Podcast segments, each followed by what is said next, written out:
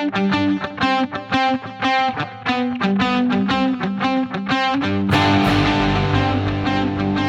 to 9 to 5 Mac Watch Time, a podcast series exploring the world of Apple Watch and how it affects people's lives. I'm your host, Zach Hall, and joining me this week is my 9 to 5 Mac colleague, Michael Potuck. How are you, Michael? Doing awesome. How about you, Zach? Awesome. We're we're doing this live on uh, on YouTube. This is the first time that a a, uh, a nine to five Mac watch time episode has had a video element to it. So if you're listening to the the podcast audio and you want to find the video version, it's on nine to five mac.com. Well, let's say it's there, but it's also on youtube.com slash nine to five mac. So you can find it there. And um, we're going to talk about WatchOS 7, the new update for the Apple Watch that'll be out this fall that Apple announced at WWDC 2020 this week. And Michael, you've been on the show with me before to talk about how you use the Apple Watch. You're kind of a, a fitness guru, um, in, in, the way that we all are. And, um, you know, we've got some cool new features that, that, that are in that, that, uh, area. Um, first thing I want to mention is thank you to everybody who ran the, the WWDC 5K. Um, that was from, uh, 9 to 5 Mac Watch Time and Rahul Mata, who develops the app Tempo for iPhone and Apple Watch. And it was such a cool thing to see. This was on Tuesday. Um, people register, use the app Tempo to register for the run and people sharing that they ran or walked their 5K distance on Tuesday, the day after the keynote, or Wednesday, and you know sharing their badge that they earned. Michael Steeber, our 95 Mac colleague, designed this really really cool like animating uh, virtual badge, yes. just like you see whenever you complete a, an activity challenge in the activity app. Um, and that was so cool. And then we've got 9 to 5 Mac stickers that everyone who participated is going to receive one. Um, we'll have emails going out soon to all the participants and a free copy of How to Train Like an Iron Man with Apple Watch from Ian Blackburn and, um, and some really cool stuff. So like Rahul Mata, he, he developed his Tempo app. He, he developed Sign in with Apple and this 5k like virtual feature just so this could happen. Um, I would have like relied on like a Google form or something and it just would have been uh, a mess, but it was so cool to see how like it came together and seeing that energy on Tuesday was just so cool with everyone sharing with the, with with the hashtag WWDC 5K. Um, so I'll, I'll have a link to like the Twitter search for the hashtag so you can like see every, what, what everybody shared. But yeah, I love that. I I love the yeah, collaboration I, or the community and yeah, just all the collaboration that went on with all that and yeah, so fun. Yeah, and and with having WWDC 2020 completely remote, which it's remote for most people most of the time. It just happens to be 3,000 developers or so who can attend, and then some more people who who go to go to San Jose for the conference. Um, this this this year it was like everybody's remote, and this kind of thing is a good idea always anyway, but we'll, we'll totally, you know, look at doing this again next year because it was just really neat. Um, and again, thanks to everybody. I, I had, admittedly, um, I, I've been doing like Peloton and elliptical and stuff and I hadn't ran in a long, long time. And I was out of town, um, visiting my mom and I didn't pack running shoes. I only had like training shoes that are just really flat. Um, and so I was like, uh, I've got a lot of reasons to not run, so I'm gonna walk, which is totally like what the idea was to run or walk, all inclusive. And um, man, mad respect to the walkers of any 5K races. Like I've done, you know, I've lost count of how many dozens of 5K races I've done around my town, and um, I've never thought about how tough it is for the walkers because what can become like what what can be like a 30 minute activity for runners will necessarily be like a 50 minute activity for walkers, you know, right. just, just by, you know, walking, um, in a walking pace. And my legs were like tingling from inactivity, um, to, to, to, to, going from like walking, um, three miles. Like I've walked like mile, you know, a mile or so before, but I've never like intentionally power walked at 3.1 yeah. miles. Back in, and, uh, I haven't thought about that either. And back at, uh, yeah. CES, you know, last January in Vegas, I was uh-huh. trying to avoid all the busy Uber rides and, and the other stuff. And so I thought yeah. 3.2 miles to, to the next, you know, uh, place I need to go. No big deal. Yeah. And then I'm like, yeah, like speed walking all over Vegas and realizing like how intense it can be. yep. Yep. And I, I went on a route that I've ran plenty of times. So like I knew the points of halfway and everything. And the whole way there, I was like, this is miserable, you know? and then, and then when I got to the turnaround point, it was like, finally, you know, my legs started feeling better and everything. But I, I was just like, man, this, I, I am only doing this because of of this whole kind of virtual event that we put together. Yeah. Um. So it was awesome. Everyone who participated will get a, a cool nine to five Mac sticker mailed. Um. We'll have more information on that very soon. So, Michael, let's talk about WatchOS 7, the new update for the Apple Watch. It's out in beta for developers. Next month in July, there'll be a public beta for all users to try yeah. out before the release. That's for the first time ever. They've never had a public beta version of WatchOS. And, um, and then later this fall, you know, probably September timeframe, we'll see this released to everybody, um, out of beta whenever it's totally finished. Um, but let's talk about some new stuff. So, so first up, we've got some new watch faces. Chronograph Pro mm-hmm. with the tachymeter, and that's kind of like the um, you know time and distance measurement, and you can change that to be like a sixty second or thirty second um, kind of kind of stopwatch, and it, it's kind of the the Apple Watch Series Four and Series Five version of the chronograph face. It's just now designed for like the full screen experience. Yeah. Um, have you seen that? What do you think about that? Yeah, I you know I think it's sharp. Um, so for me personally, I don't know if I'm going to use it, but I like the first thing that came to mind. I used to play soccer in high school, okay. and and um, a little beyond. But I was just thinking about all the coaches out there that are going to love that feature. Oh yeah, that makes sense. Um, I mean, of course, runners too. I'm sure are going to love it. But um, since I'm not like t- just on a personal level, since I'm not timing myself a lot for bike rides or runs or things like that, or like maybe, yeah. maybe sprints. I'm I'm not doing as many sprints. Well, on Peloton, but that takes care of the the tracking but yeah, that was kind of the first thing that popped into my head yeah. was like all these coaches and and trainers and um, people that are helping people achieve their their goals um, will probably love that that watch face. Yeah, I definitely want to hear from people who find the Chronograph Pro face, like having that on the watch face, um, I mean, there's been chronograph before since the first generation Apple Watch, but it's never been designed to be this full screen um, watch face with with the kind of new corner complications that you've seen from the Series Four and Five watch faces. Yeah, and now you have that, um, and it's customizable from the the uh, tachymeter mode to 60 seconds, 30 seconds, six seconds, and three seconds. And it kind of changes the whole appearance of it. And then they've got some cool colors too. Like that's one of the things I like about it is there's navy blue, cream, uh, Pale pink, which is like my skin tone, um, white. Uh, then there's clementine, which is like this orange and black color that's kind of like rugged looking and kind of neat. Yeah, um, yeah. Cac- khaki, you know, um, lemon cream. And these are all like dark tones. Um, even if they've got like names like lemon cream and, um, let's see, there's, there's, there's, uh, uh, cerulean. Yeah, it's like that blue color. I guess that's how you say that. Yeah, yeah. Uh, I like that one a lot. Pomegranate, and these are all pine green, and those are all the colors. But like they're they're all watch face colors from other watch faces. But in this chronograph pro watch face, they're just like more rugged, like more um, utilitarian. What you think of like yeah, yeah, like like what you think of like tactile gear. Yeah, you know, kind of color themes. Um, so I think it's neat in that in that regard. Like you, I probably won't use it much, but I do want to hear from people who find the utility in it. Um, because I, I hadn't considered like you had who would find this useful. Yeah, yeah. Uh, and it is fun, like you're saying, like going through all these different personalization color options to see kind yeah. of like the utility, tactical part of it. Like, but then Apple's still thinking about like how do, how does it become really personal for for all these people that are going to use it still. That's right. And so you got the center complication of, of the sort of timer, you know, stopwatch modes, and then you've got the four corner complications, and that's your watch face. And I mean, it does look like cool. It's like a stylistic, um, kind of watch face. The only thing that's funny about it to me is that if you have any of the modes, so tachymeter, 60 seconds, 30 seconds, 6, 3, it says it on the watch face. And it's like, hmm, okay. whenever that needs to happen. Yeah. it's like, like visually, it's like a funny thing. Um, you don't really see chronograph on the chronograph face, but you know, there it is.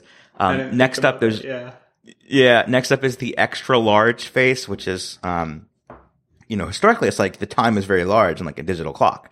Um, now there's this new option to have the large complication, um, take up about like two thirds of the screen and then the time be up front on top. So, you know, it's, it's a, it's a new version of that. Mm-hmm. And, um, and then finally there's, there are photo faces that we've always had, but now you can have these color filters on those photo faces. So, um, if you want it to be like, like more of a, a stylistic version of the photo face where it matches your band or your outfit or, or whatever. Yeah. You can kind of apply like a, a, a, red tint to the photo or a blue tint or like whatever color you're trying to go for. Um, so I thought that was kind of neat. And it kind of went under, under mentioned in the keynote, you know, it's like a change to the photo face. Cool. Right, right. And it kind of reminds me of, um, what was it? The Adobe camera app that just kind of made a splash for iPhone. Photoshop, yeah. Uh, yeah, yeah, the Photoshop camera. Yeah, yeah, that's right. Yeah. Um, yeah. But that whole focus there was like all these funky filters and tones that you can do to photos sure, and share on social. Yeah. And it, it just felt, yeah, like uh, Apple's. I mean, always in tune with kind of these some of these social trends, but um, yeah, the the photo face too is like a funny history where I think it was like shown at the first Apple Watch keynote before the watch was out, and then it didn't ship in the first Watch OS version, and then it okay. came to a later update, and then they added like you know like live photos and um, you know photo albums and everything. And I, I, think now you might be be able to do like shared photo streams as like your, your photo face. Yeah. Um, but this is like the next change where now it's these color filters, and I, I think it's a, a cool thing because they they do look like distinctly different than what you've seen before. Mm-hmm. Um, so that's pretty cool. Uh, face sharing. This is something that we expected. Uh, and here it is. It, it's that if I were to, you know, you can't do custom watch faces, but in all the configurations that you can do with colors and style and complications from apps, there, there is kind of a, a need to be able to say, I like your watch face. How do I recreate that? Um, yeah. and not from scratch. And so now you can, uh, you just long press on the screen, like you go to edit a face and there's a share icon right there. And then you can send it as a, as a message right from the watch. You can also send these over email or you can have them posted as a file, like on social media or online. Um, and this, this is a cool thing. Like you can see, especially if we ever get into third party watch faces where this will be very useful. Yeah. Um, but for now, it's, it's, there's, I think there's obviously utility in it today with, oh, I like the way that you customize your watch face send that to me, you know, and I'll use that. So I think it's a cool thing. I think for me, like, I think I spent maybe like 2017 and 2018 with like one or two watch faces, and and I think it's Sure. easy to get in a rut with whatever you know, and and yeah. but like, the, and when I think about the times that I've switched it up, found something more useful, um, it's like figuring out like, oh, what's Zach using on his watch? I want to try that, Mm-hmm. and then but then like you know, I love that this sharing thing solves the whole problem of not having to recreate it manually and just the time it takes, and that's I mean part of the part of the uh, barrier for me is just like. Uh, do I want like do I really want to go through I know it sounds like it's a total first world problem but like do I want to go through the yeah. time to create this whole watch face from scratch and I just love the Mm-hmm. idea that it's like boom you can share it there it is And you could even do something like, um, if you've got your, your set watch faces and you want to kind of create a backup of them per se, you could send them to yourself. Um, you, you could save the files and then you've got those configurations and then you could, res- you could set up a new watch from scratch without doing like a restore. Yeah. And you've got your watch faces the way that you like them. Um, and I think that's a pretty essential thing. The other big part of this watch face sharing story is that it kind of like what, what we talked about in, in um, you know, over the past few months and thinking about how this would work is if you share a watch face with third party complications, what happens? And the way it works is that it will prompt you to, you know, download or purchase the app that has the complication optionally if you want to have the full recreation of that watch face. And, you know, app discovery is, is a kind of a challenge in the watch because they want you, Apple wants you to, uh, have apps that, that are independent on the watch so that there doesn't even necessarily have to be an iPhone version of that app. Um, like Geneva Moon from David Smith comes to mind, but you've, you've got to know to search for it in the app store or discover it if it's featured. But if it's shared as a watch face, you know, between friends, um, on the app store or on, you know, a blog or something like 9 to 5 Mac, then all of a sudden it's like one tap and you can install the watch face with that complication installed. And then you, you're prompted to purchase the app. So it's a really cool thing. yeah I, I love it all it's Yeah. And, and then there's, there's, you know, speaking of complications, there's this whole new thing where for the first time, third party developers can have multiple complications of their, multiple versions of complications of their app on one watch face. So before Apple could do this, like weather would have, um, you know, wind and temperature and conditions and rain percentage, you know, all those things. Yeah. It could have like the weather app is like five complications. But if you have an app like um, back to David Smith, his WatchSmith app, which is all about complications, you get one complication per watch face. Starting with WatchOS 7, that changes where they showed examples like Nike Run Club having just multiple versions of complications and you can ha- make through that method a whole watch face dedicated to Nike Run Club, you know, with different stats about like pace and last time you ran and that kind of thing. And it, it kind of changes the way a watch face can be in that it, instead of having, you know, one slot for one app, you can have every slot be different versions of that app. And this kind of becomes like an app watch face for you. Yeah. Yeah. Yeah. So, and, and I think that's part of what face sharing is, is all about too, is that on the app store, you'll see Nike Run Club promote their watch face as like a thing where suddenly like, you know, they've had this style on the Nike watches, but if you just want like a Nike Run Club watch face on any watch, you know, one tap install and all of a sudden it's like you've got like a Nike Run Club focused watch. Um, pretty cool. yeah, I just love the idea that I mean, you know, the his, with the history of WatchOS, you know, we over the years we've seen some companies dive in and you know create apps, and then you know a year or two later they abandon it, and um, yeah, I think it's just yeah. I think it's encouraging to see uh, the platform opening up, even in these small ways that will hopefully, yeah, just kind of give confidence to developers, like, hey, you know, we want to see you know more ideas, more creativity, more more options on on WatchOS, and and we're making it we're making it you know better for you as a developer to do that.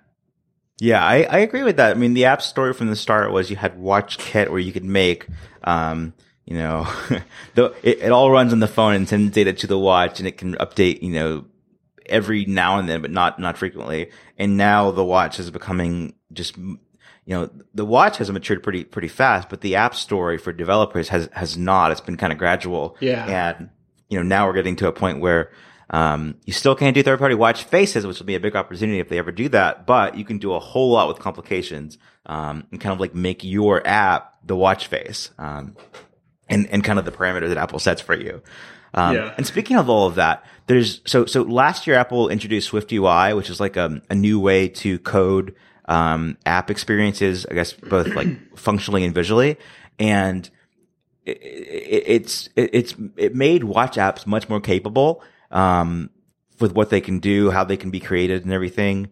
And this year, there's now the ability to make the complications based on Swift UI, which what that means for developers and the way it'll affect users is that a developer can take, you know, a big code snippet from their app and make that the complication. So like okay. think about the big, large complications on like, um, infograph modular or so, where you've got like a big rectangle. Um, if you've got that same kind of layout in your app, that can just be the complication too. And all of a sudden you've saved a lot of work and you shipped a lot more functionality in, on the watch face. You know, like you've literally got a part of your app on the watch yeah. face functioning in that way. And something the user's already familiar with, they're going to feel, yeah, right at home with. Yeah, so that's really neat. Um, and then you've got some new. So Apple uses Swift UI for its apps. Like they they, they turn their apps from, from how they were created to using Swift UI, and I think we're seeing that the benefits of that this year, where you've got new complication types from Apple. So you know, there's always been this ability to have the um, the camera remote app on the watch, where you launch the camera remote, you've got a viewfinder of your camera from your iPhone and you can, you know, remotely tap the shutter button and have it take a picture on your phone. Yeah. Um, now there's a complication for that where it's like one tap and you, you get there. Um, same thing for a world clock where you can now have, you know, like what you would see in the world clock app on your watch face. Um, moon phases, which is just like really interests me where you've got this big grid of like the, the phases of the moon, um, like you'd see in like a weather forecast. And then shortcuts. So years ago, Apple bought, um, workflow, which had an Apple Watch app where you could run these, you know, kind of workflow automations on your phone from your watch. Yeah. When Apple bought workflow and turned it into shortcuts, the watch app was gone. It was all based through Siri on the watch. Now there's, I, I guess, a Swift UI created shortcuts app and the complication, which is like basically the app on your watch face. Um, and then developers will be able to use the same thing. So that it's going to be kind of really cool with what we see with complications from WatchOS 7. Yeah, yeah. And then kind of tying into that too, like it'll be interesting to see how the widgets on iOS 14, you know, you can have like a widget with multiple short, multiple shortcuts right there, and just like yeah.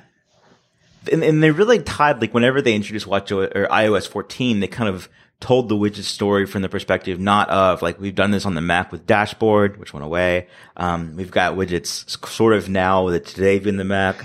Um, they, they, they, they instead framed it as, and, and you know, of course they didn't say like Android has widgets and now we do too. right. never do that. But they were like, on the watch, we've had these, you know, fast interaction app experiences. Um, and we're kind of taking that idea and bringing it to the iPhone now, this new version of widgets. So, um, and, it, and, it's, and widgets are all about, uh, information and not interaction. So like, yeah. it's not like using a part of the app. It's, it's seeing data from the app and then you can kind of launch the app from that experience. So same thing as, as complication on a watch face for so long. So yeah, um, yeah, good point. Like, yeah, like you don't have a calculator widget or, or, complication on the watch face. You've got like a launcher, you know, and then, you know, the, the big value is if there's something that can present data that changes over time and yeah. it's just like a glance and you don't even need a launcher. Yeah, yeah, that was their whole big thing, right? With the um, WWDC talk on, on the widgets was like glanceable. That's like, they had three, I think it was glanceable, personal, and relevant, or I forget what the third one was. But yeah, that first one was like glanceable. We're just like big focus, glanceable. Yeah, yeah. All right, let's take a break here. I want to talk about three sponsors really quickly for 95 Mac Watch Time this week. Um, the first is Mac Stadium. Um, Mac Stadium is a provider of cloud solutions built on Apple Mac hardware. As more Mac teams are working from home, having your Mac build infrastructure in the cloud can make it easy for app development to continue uninterrupted. No need to have someone in the office keeping an eye on the Mac. Let Mac Stadium do it for you. If you're building apps for the Apple ecosystem, learn more about Mac Stadium at macstadium.com slash 9 to 5 Mac. And as a special offer for 9 to 5 Mac readers and podcast listeners or viewers during WWDC week this week, Mac Stadium is offering half off your first six months of a Mac mini subscription with promo code WWDC2020. So visit macstadium.com slash 9 to 5 Mac for details. Next up is Clean My Mac X. So just like Apple Watch helps you take care of your health, Clean My Mac X takes care of your Mac It's a macOS cleaner, a performance monitor, and a malware remover, and occasionally even a lifesaver. CleanMyMac Mac X makes it super easy to identify and remove gigabytes of hidden junk and instantly visualize your disk space with its Space Lens module. I love that name. It's really Space Lens module. How cool is that? Um, so uh, once you finish your WWDC run, if you, you know, if you haven't, go run, ex, ex, you know, celebrate this moment. Um, then you can save 30% off Clean My Mac X as a reward. Go to macpaw.com slash nine to five. It's macpaw.com slash nine TO5 to get Clean My Mac X with a 30% discount that's valid until July 5th. And then finally, we've got Pillow, and Pillow is a, a sleep tracking app. And we're about to talk about Apple's version of sleep tracking, but I'm going to go kind of off script for Pillow this week. Pillow is a dedicated sleep tracking app that's been around for years and they've kind of um, evolved and matured. And there's things like nap tracking and granular data that you get from Pillow that you're not going to get from the built-in sleep tracking app. And then the last pitch I'll say is if you don't want to run the beta, the developer beta or the public beta and like, you know, screw up your Apple Watch battery life and, you know, risk wrecking, wrecking your, your streaks, um, try Pillow because it is a sleep tracker that works with the health app using HealthKit, just like the watch version, except it's more granular because the watch, as we'll discuss, is kind of, um, weekly and monthly summaries and Pillow can be granular where it's nightly. So you see like how each day of the week was. So search the app store on the iPhone or the Apple Watch for Pillow and, uh, give it a try. All right. Let's talk about sleep tracking. So, um, this is the big new feature of the watch this year, really. Mm-hmm. It, it's, you know, it's been a long time coming. Apple bot Beddit a few years ago, which is this physical, um, monitor that goes under your mattress and works with an iPhone app, and that's how you uh, monitor your sleep. They have they have a watch app that went away. And I think it came back, but um, you know the idea there is it's great, but um, it's it's about the cost of an Apple Watch Series 3 mm-hmm. uh, and you, you, it only works if you're sleeping in your bed. and so if you travel, it's kind of a no go. Um, if you've got like kids that comes up in bed, it's going to screw up your data. Yeah. Um, uh, and so it's, it's not perfect. I've, I've never been a huge fan of, of that approach when the watch can always be with you. And this is the way that they frame sleep tracking because one of the answer, uh, or one of the questions about sleep tracking is what's the point? And Apple kind of gives their answer to this, um, with, with this pitch. And they say sleep is one of the most important aspects of your health, but also one of the least understood. So there's that mystery there. Um, tracking is a good start, but the new sleep app goes further. It helps you create a schedule and a bedtime routine so you can meet your sleep goals. And so the idea there is that like we all get that eight hours of sleep is ideal. um, and that going to sleep can be difficult. Waking up can be difficult. And so zoom, zoom out. And it's not just about the Apple watch for sleep tracking. It's, it's that you do get more data that way, but you can also use your iPhone with iOS 14 to kind of create these routines with sleep mode where um, there's something called wind down, which works on the phone and the watch. And you set an amount of time, like the default is 45 minutes before bedtime. Your phone will go into do not disturb. Um, you've got this lock screen on top of your lock screen to get through before you can interact with your phone. So it kind of discourages use mm-hmm. and it'll slowly dim the, the, the, screen on your phone and watch before bedtime. Um, so that's pretty cool. Then they, uh, once you're actually sleeping, then the watch goes into this mode and the phone, I believe, where it's like yeah. the screen's off. You've got to kind of like tap through uh, to get through to it. Um, on the watch, it reminds me a lot of the water mode where you you know you've got your watch face locked, so mm-hmm. you got to spin the crown to get back to it, um, and that's so you don't accidentally like touch the watch face and call someone in your sleep and like you know hello snoring, um, you know, uh, and, and also just saves battery life and everything. Um, so that's pretty cool there, there's no um, notifications while you're sleeping. You know, mm-hmm. do not mm-hmm. disturb is, is enabled. Um, and then and then kind of the watch angle to it all is that it, it does use the accelerometer to and the heart rate monitor to try to like gauge your breathing habits um, over over the period of rest, and then if you're awake or not. So you know, obviously, if you get up to go to the restroom in the middle of the night, then the watch is going to know that you were out of bed for that period until you kind of go back to that stationary point. Yeah. Um, what do you think, Zach, about so we're not getting like data on hey, how long was I in REM cycle and right. those things? What what are your thoughts on that?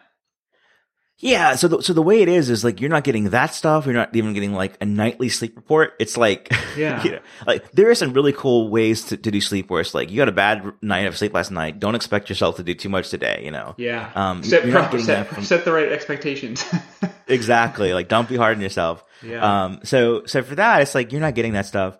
Um. Part of me thinks that there's going to be another part of the sleep tracking story to tell that requires better hardware, a newer processor that's designed for sleep tracking. Mm-hmm. Um, mm-hmm. and that this is kind of the, this is for everybody else until there's a new watch. And then maybe that'll be more capable. Surely, like, yeah, cause they've, yeah. they've, they've done kind of the, the, the basics of what you, you, you would expect, but not, you know, anything super mature like you even get from third party watch apps. Right. Um, so that that's kind of interesting. And then also the fact that it is like a weekly summary or a monthly summary and not, you know, daily. Um, I think it's got to be because they think that it'll take, you know, that, that they've got a better hardware in the future that'll, which which is cool. Like because we, we we looked at sleep tracking guys. Um, we know it's coming. We don't know if it'll require a new watch or not. Yeah. And I don't think I ever considered that they'll do basic sleep tracking for all watches and then advanced sleep tracking for a new watch. You know. Yeah. And I mean, that's clever too because you got all the people with existing watches that can try it, get a taste, and then say, "Ooh, actually, I want more," and I will upgrade to the next watch. Yeah, and, and I see a lot of people in the chat, especially mentioning, you know, it, it's difficult to manage battery life and sleep tracking with a single watch, and I totally agree with that. I've tried during the, the you know, it's a beta cycle, so battery life isn't going to be optimized yet.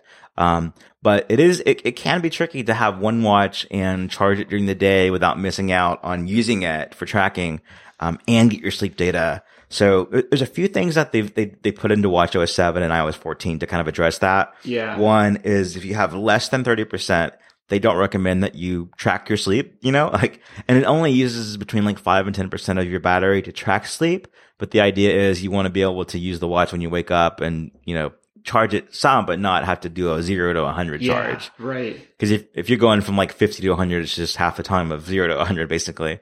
Um, yeah. And then also, once you charge your watch now, if it reaches 100, you, you'll get an alert on your phone that says your watch is charged now.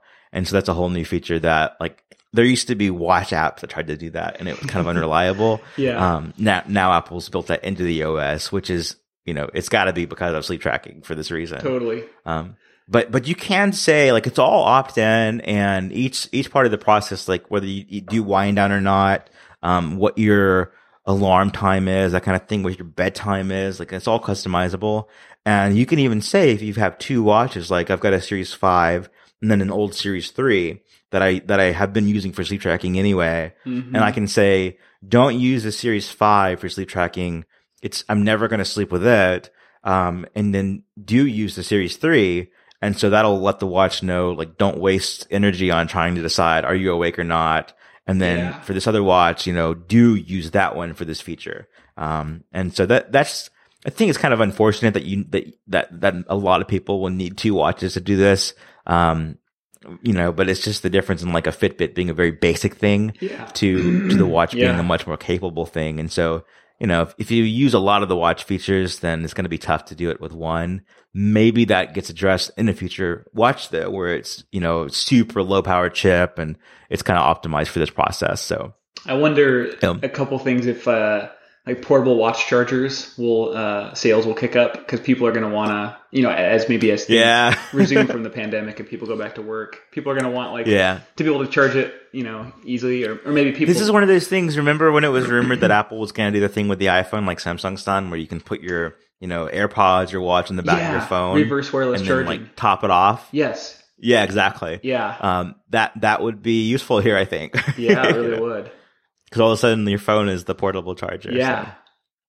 It, this all kind of makes me, it's cool to use now and I'm glad it's here because the story so far has been download an app to do this, mm-hmm. you know, which is awesome. And those apps I think are more capable today than what Apple's doing. And you can use them in conjunction with, with, you know, the wind down modes, the new alarm tones. Yeah. Um, you, you can, you can mix it all together and have like the most data driven experience.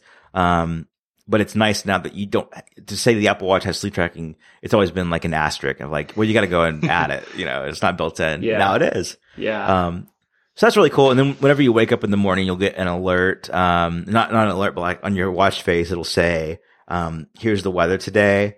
Here's your battery life, so you know how soon you need to start topping it off. You need to get through the day. Yeah. Um, and then you don't get alerts until you pass that screen, so you're kind of in control of when you're bombarded with, you know, everything. yeah. When are you ready to, um, yeah, take the day on? That's right. So, so sleep tracking, I kind of think like what we've got now is really cool and still use third party watch apps if you want more details. And then maybe in the fall, we'll see new hardware like a, a Series 6 watch that is just all mm. about sleep tracking. Um, maybe we won't, you know, we'll see, but yeah, yeah. um, yeah. And then next up, there's some new workout types, which I think are really, really neat. Um, dance, functional strength training, core training, and cool down. And so there's always been this umbrella category of workout types called other, and you can label them things like dance, strength training, core training, you know, um, but, but they're just kind of generic workout types where it tries to, to estimate calories, but there's no super optimized intelligence about, you know, de- detecting movement and calculating that into what you're tracking. And so with dance now, it'll be able to determine you know, are you doing an upper body dance or a lower body dance yeah. that that it isn't necessarily the same as like a running, you know, kind of rhythm. Right. Um, yeah, not predictable. You, exactly. Yeah. And I, I know you were saying to me offline that like this is going to be popular in your house. Yeah. So my wife is like really latched on to uh, Peloton's uh, dance cardio workouts. Um, she keeps asking me to do one, and I think I actually would enjoy it. I just uh, I just haven't yet. But um, anyway, so I, will test it out with her. But I think she's gonna be you know she's gonna be excited to to use this. Um, you know, our, our, colleague Ben Lovejoy is the tango expert. That, I wonder if he'll log some tango that's workouts. That's right. That's right. Yeah, that'd be interesting to know. Like you know, the different types of dance, how uh, intense they are, what kind of yeah calorie metrics people see, heart rate. And I think I think something cool would be um, log an other dance, and then you know kind of test that on on a, on a previous watch version. Yeah and then log a dance workout and see like how how different is is the credit that you get and the data that you get.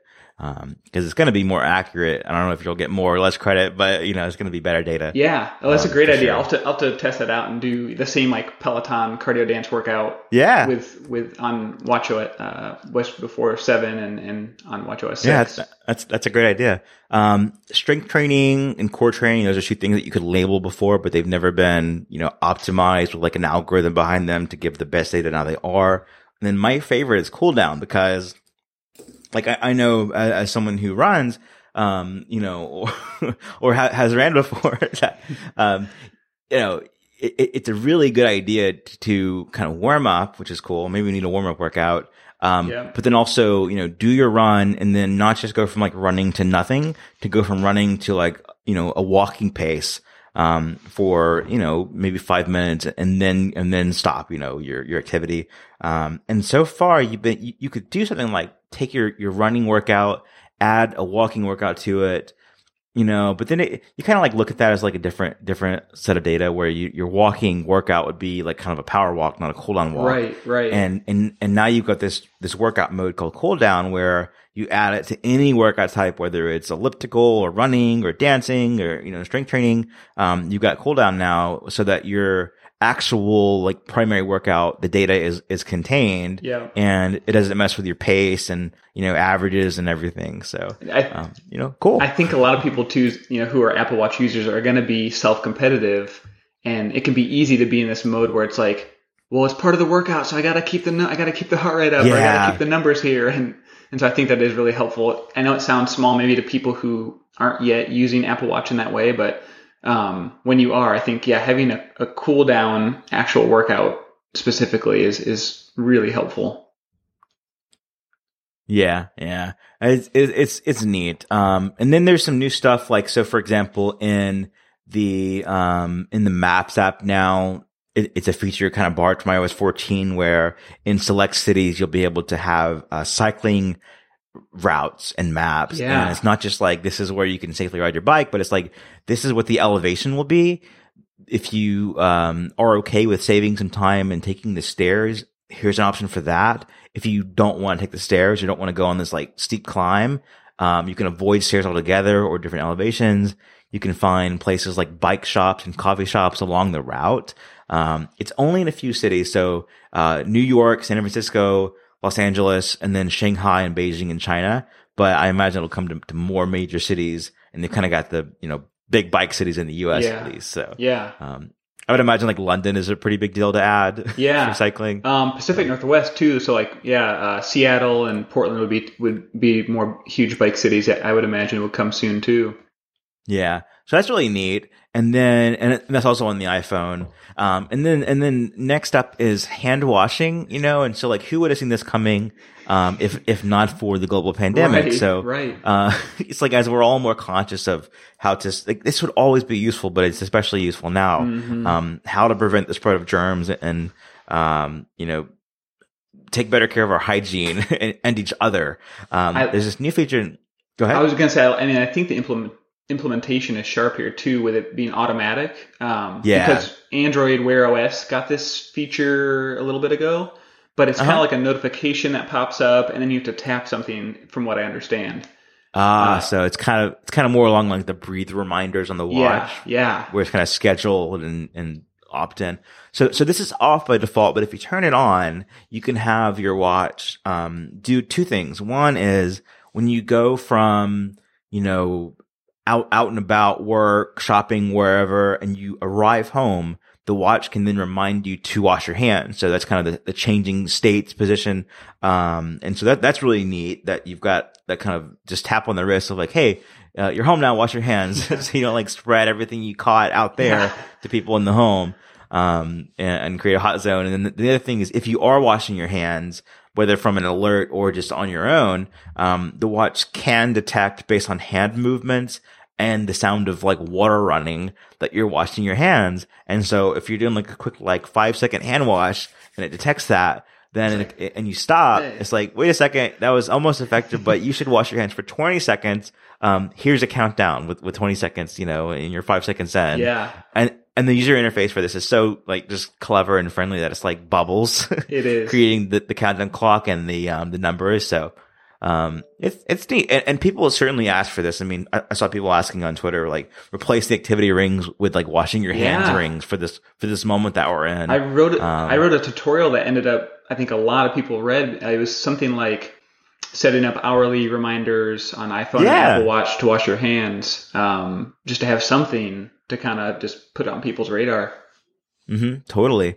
Um, and then, and then next up, there's some new stuff with Siri. So on the, on iOS 14, there's a whole new thing with the Translate app, which is brand new from Apple, where you can translate between 11 different languages, um, you know, from English to 10 other languages or, or uh, vice versa. And, um, it works over the internet over, over the network, or if you have no connection, it can work on device. You just won't have as good of results probably. Mm-hmm. Um, and so, so now in WatchOS, um, seven, you, have been able to ask Siri for, to translate things like how do you say, um, um, cheese in Spanish, for example. Mm-hmm. But, but now you can have a, a you know, it, it's much more than that. Um, Siri looks a little bit different on the watch now. Um, and, and, and importantly, if you're using dictation, um, and there's no connection to the internet, before you had to have the internet to dictate, you know, right. And, and now, now you can do that without the internet. So if you want to like, you're in like a notes app like drafts, for example, you can do, um, dictation with your voice to make the note, um, without having internet. So if you just have a, um, you know, a Wi-Fi only watch or you're in a bad connection, then now you can turn your, your voice into text without having to rely on the internet because the watch is smart enough to do it on its own. So that's neat. Yeah, it really is. Um, and then finally, a couple more things. So, you know, last year we got the, the noise, um, notifications where if the watch detects that, that sound is above a certain decibel level for an extended period of time, it's not safe for your, your long-term, uh, hearing health. Yeah. Now the watch goes a little bit further and it can determine that if you are playing your headphones for too loud for too loud for too long, you'll get an alert that hey, this isn't good for your, your hearing. Um, you can receive weekly listening summaries of like how loud your headphones have been per day, kind of like um, you know, your activity level, but for for how loud your headphones have been basically. Um, and then you can also reduce the max volume level for headphones so that you can say never go above 80%. Um, and so that if you max it out, it's actually at 80, not 100. So, yeah, um, just kind of more on, on how the, the watch can handle, uh, hearing health. So it's kind of neat. Yeah. I, it'll be interesting to see just like what responses are, especially when it, when uh, the software is released in the fall to everyone. But I have to imagine like especially young people are going to be probably it'll be a surprise to be like, wait, this is bad for me to be doing what I've been doing for years. Yeah, I tell you. Um, and then and then like two more things to, to discuss. So WatchOS seven, um, it's it's in developer beta now. It'll be in a public beta in July. It's not for the Series one and two. So so the first generation Apple Watch that we people often call Series zero, um, it was dropped from support a while ago since then they've done Apple's done every watch OS update for the Series One and Two and up. Yeah. Um, and the Series One is like the first in watch, but with the Series Two chip. Um, I guess it's called S2 chip. And this is the first time since then that we've dropped an older version of the watch. And so it's the Series One and Two that are dropped with the S2 chip. Um, or I think a Series One was called S1P or something. Um, yeah, but, yeah. but so for WatchOS 7, you'll have series three, four, five, and then obviously, you know, whatever comes out in the fall or so. Um, and, and so there will be some watches that are no longer supported by WatchOS. They'll be stuck on six point whatever they're on right now. Mm-hmm. Um, and so a lot of these new features won't be available on some watches that are in use. So, uh, and they also say that some features from WatchOS 7 won't be available on all watches. So I'm not sure the breakdown yet on like what can the Series 3 do that the Series 4 or the Series 4 and 5 do that Series 3 can't. Right but um, I think there'll be some some some differences there. Um, critically, you can do sleep tracking with the Series 3. So that's what I care the most about is can you still use your Series 3 watch for tracking sleep at night? Yeah. Um, with the built-in stuff. And the answer to that is yes. So that, that's, that's a good, good to know for now. Um, and then finally, there's always been this element of, um, pressure sensitive displays on the watch where you've got like tap the screen to, to interact with it or press in firmly to like go through a layer and you're in this like new element and that's how you customize your watch face, for example. Yeah. Or if you're in the calendar, how you change your calendar view. And it's both good and bad. On the good side, it's like you can, you can do controls that are kind of invisible without having a bunch of buttons everywhere. Um, you know, it's like this hidden button. Yeah. Uh, yeah. But there, se- there seems to be like what, what I got impression from the keynote is that people often don't change their watch face or customize it. That it's like what they get out of the box is what they, they use. And Apple seems to have some data on that. Okay. And, yeah. and so that's always been kind of behind the force touch. And now that's just long press. And it, it's good in that it's, it's easier to discover now. Like you just hold your watch on your finger. There's no like press under the screen. And that was always kind of like, a you know, nebulous way of doing things. Um, long press is, is understood, like hold your finger and wait. Um, and, and that's, that's, that's okay. Uh, in places like calendar though, you have a, an alert that says go to settings to change the calendar view now because they haven't put it in like the, the, the app itself. Yeah. Um, so I think that in time can be kind of reconciled, yeah. but for now it's a step back.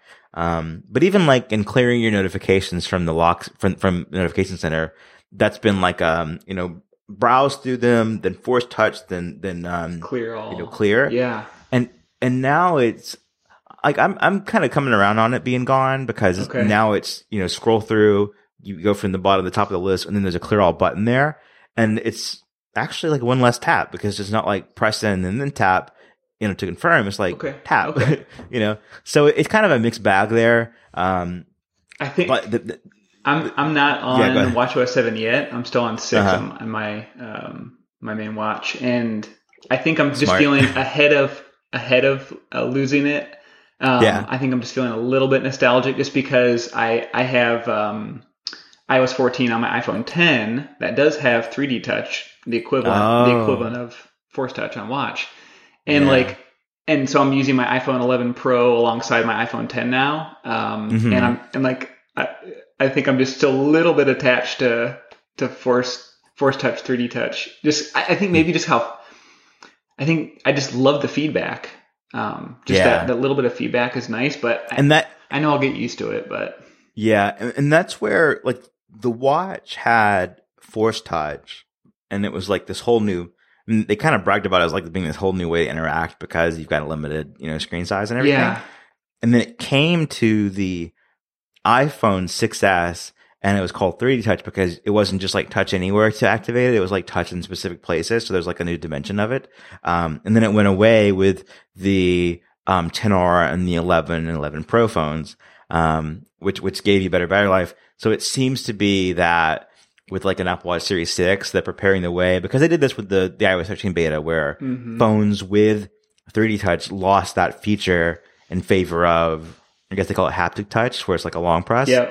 Um, and you know, I, if I, I imagine that if they take it away from the, a, new watch and the feature that also gives room for like more battery or something, or just like, you know, so, so yeah. multifaceted in terms of like how they, what do they address here? Um, a big user discover like feature discoverability is a big big reason that they've done this too. Yeah. like to put visual elements of like what you could do that were previously hidden. Mm-hmm. um and so we'll all get used to it. It's just like this came from the watch went to the phone went away from the phone and now it's like having it's the same moments happening on the watch so yeah. um and then i mean but it's not like oh, go ahead. Go ahead. Go ahead. I was gonna say it's not like like the, the watch is like biggest thing to me in terms of like user interface yeah. or, you know, interacting with it is the digital crown for scrolling yeah. where, you know, that was like, they presented it as like, you know, we've had the, the, the mouse, the trackpad. Um, now you've got the digital crown because if you just scroll your finger, you're covering up the interface in that moment. But if you scroll with the crown, then the, the screen's not obscured. Um, and that's not going away, you yeah. know, so, so that's kind of like the signature watch um, contribution to sort of interacting, you know, as like input method. So yeah, um, more important than 3D touch and force touch for sure. Yeah. Someone asked there, you see Zac, uh, have you seen if uh, Series 3 will get the hand washing uh, detection feature? That's a good question. My Series 3 is in the other room. Um, hmm. Yeah, I'd, I'd, have to go check in the other room. I'll try to find an answer for that and, and, do a story. If it doesn't get it, then I'll do a story on 9 Mac about it. How about that? No news is good news. If if you if you don't hear, then you're we're good. yeah. Um, before we head off, let's let's do look at the chat. Um, Chance Miller says good morning. So he's our colleague at 9 Mac. Good morning, Chance. Hey, Chance. Uh, yeah. Um, and by the way, thanks for people who tuned in. Like we're we're I this was all impromptu. Uh, we did not plan it until like a few minutes yeah. ago. So this is awesome. Um, no new watch announcements today. That that tends to come in the fall, um, paired with an iPhone event. So we probably think September we'll see like a Series Six. Something I'm curious about too, Michael, is we, you know, we, we tend to know a lot more about what's coming than what's been announced. And so mm-hmm. we, we expect these features that are in development that haven't been announced yet to still come, like school time, um, the ability for a parent to set up a kid's Apple Watch without having the kid have an iPhone 2. Yeah. Yeah. Um, and I think those things could still come in iOS 14 and WatchOS 7, um, if not saved for another year. But I could totally see that being like tied to hardware where um, it's not hardware required, but they've got a cheaper version of like kind of like an iPhone, oh, an Apple Watch SE, where it's like the, the body of an Apple Watch Series 3, but with a new processor in yeah. it. So it's got all the new WatchOS 7 features. Um, maybe even like the new, like advanced sleep tracking that we might expect. Um, so I think that can still come in the fall alongside, you know, new watch updates. Um, the blood oxygen, uh, sensor, you know, detection yeah. stuff that we reported out. Um, we really think that'll be hardware related. And so maybe that's the same thing where like, you know, for the first time, you've got like a series three style watch, but maybe it can do ECG and this new blood oxygen detection stuff. And like you've got all the features on both watches. The price difference though, you know, fall detection, the price difference then would be, do you want this design or this design in these materials? Mm-hmm. Um, and so then it's not, it, and we've seen that like with the iPhone where you get all the same features for the most part. There's some differences in the cameras. Um, but it, it, comes down to like the premium screen quality and the premium like case, you know, yeah, aluminum materials, steel, yeah, that's right, yeah. So I, I can see that happening. Um, Series two, no WatchOS seven. That's that's too bad. Um, WatchOS 6 though is good and Series 2 has been around for a while. Um, we, we have seen in the data that whenever Apple announces, they don't really share like watch numbers, but they will say that I think, I think one stat has been that most watch sales are first time watch sales and not upgraders. So they have seen this, this behavior where people buy the Apple Watch and they don't upgrade it like they do an iPhone even. Mm-hmm. And so you know, limiting watch faces has been one thing from WatchOS 6, where Series 3 only got a few, and Series um, 4 and 5 got many more. Um, the different health features that are available on the newer watches. Um, this time we're going to see software be limitation. And so you could see some of the buzz about the new software wanting people to upgrade. It's like, oh, I've had this watch for, you know, three years now. Maybe I, I want the new one. And that will be even better if there's a new watch that is still cost effective, but with all the features that like Series 4 had, for example. Yeah. You know, probably not an always on display. That still could be, you know, Series 6, but you'd have like all the Series 4 features, you know, but in a Series 3 design. Yeah. That would be pretty neat. That makes all just speculation, but. No, that makes yeah. so much sense. I mean, look how much success Apple's had with, you know, the new iPhone SE and, um, you know, bringing, mm-hmm. bringing a lot of, like you're saying, bringing a lot of the core features, but making it palatable for or even the iPad. I mean, it starts at three twenty nine and goes up to a thousand dollars. Yeah, so yeah. There's a lot of range there, and they're all very good. Um, Michael B asked, "Do you think there'll be a watch face store in uh, in the app um, whenever WatchOS launches?" Right now, the, the, the watch app is kind of funny that you've got for for both for two versions. You've had the the app store is gone now; it's now in the watch app or on the app store. Um, I I bet that becomes that or face gallery becomes like here are all the watch faces that are loaded with an app complication mm-hmm. and that's where you you know kind of get those. Um, and it'll be kind of neat to see like what is the most popular watch face that developers use probably you know infograph modular where it's just big you know lots of complication options. Um, but that would be kind of neat to see. Uh, i love the example of i forget the name of the app but it's like a parenting app for like n- new parents um, Oh yeah, with the the one that was showcased. Is yeah, it, uh, glow baby glow or something or um, it sounds sounds about right. Yeah, something with glow that, in it. I think. Yeah, they, they use that as, as, an example. They use kind of a surf app and then Nike Running Club. Um, and that's, that's neat. Like, I could totally see that. It kind of makes me want to have another kid, but it was like, hands on uh, test it. yeah, that's right. So, well, I think a seven and a two year old is enough. Yeah. Um, someone had asked if the if the fourth generation watch will be cheaper, um, and the answer there, someone else answered, is that it's, it's been discontinued since the Series Five because it was so similar. Um, mm-hmm. There's too too much kind of overlap between that to to have in the market. Um, but you you can find those like secondhand or even like in other retailers for for less. Um, I would say though the Series Five and the always on display is worth worth going for. Um, if you're not going to do a Series Three, for example. Yeah. Um, then there's a lot of discussion around like charging times and and I totally agree with that. It's like they're doing some tracking now, um, but they, they, they didn't nail down like what's the best charging strategy. It's the same as, as a story with third party apps where if you've got one watch, you've got to like charge it for, you know, an hour or so during the day.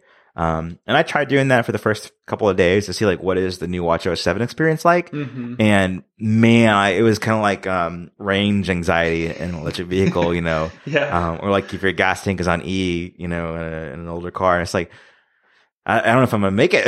you know, like what can the watch handle today without? And I was like charging yeah. in the morning and in the evening, um, and it was kind of just like anxiety inducing. And so now I'm like back to the the two watch method, um, and that'll you know I, I think that's kind of unfortunate, but but maybe we'll see that change in the future.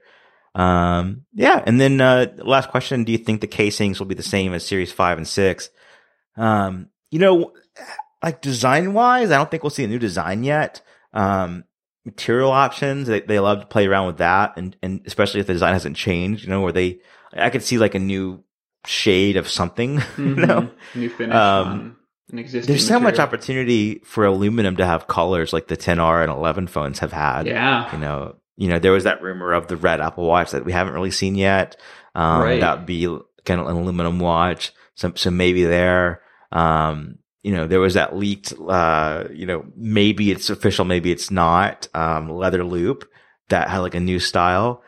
Maybe that one would be, um, water resistant and that, that the current one is not. Um, so that's kind of, kind of the things that we're watching for in the fall. Mm-hmm. Um, but yeah, otherwise, you know, it's kind of kind of light on rumors there so far. It's just based on what we, what we've reported out in March that we haven't really seen come come yet. Um, but yeah, WatchOS seven. I mean, it's it's also really fast. I've, I've, noticed. Okay. Like it, it zips around, so it's it's one of those betas where it just feels kind of it's pretty pretty good so far. Um, I, I, I, when there's a public beta available in July, like I wouldn't discourage people from trying it if you're curious. So that's great to hear. Yeah, yeah. Um, all right, that is the 9to5Mac Watch Time podcast for this week. Uh, we'll be back in two weeks with a new episode um, in, in, the usual format of audio only. In the meantime, thanks to everyone who has viewed uh, this hour long episode on YouTube. It'll be available on demand from now on, you know, for this episode um, on youtube.com slash 9to5mac, 9to5mac. And um, it'll also be in the uh, the show notes link, so you can you can check it out if you want to there. And uh, with that being said, thanks for joining me, Michael Potuck. I really appreciate it. Hey, thanks for having me. Happy uh, right. dub dub, everybody.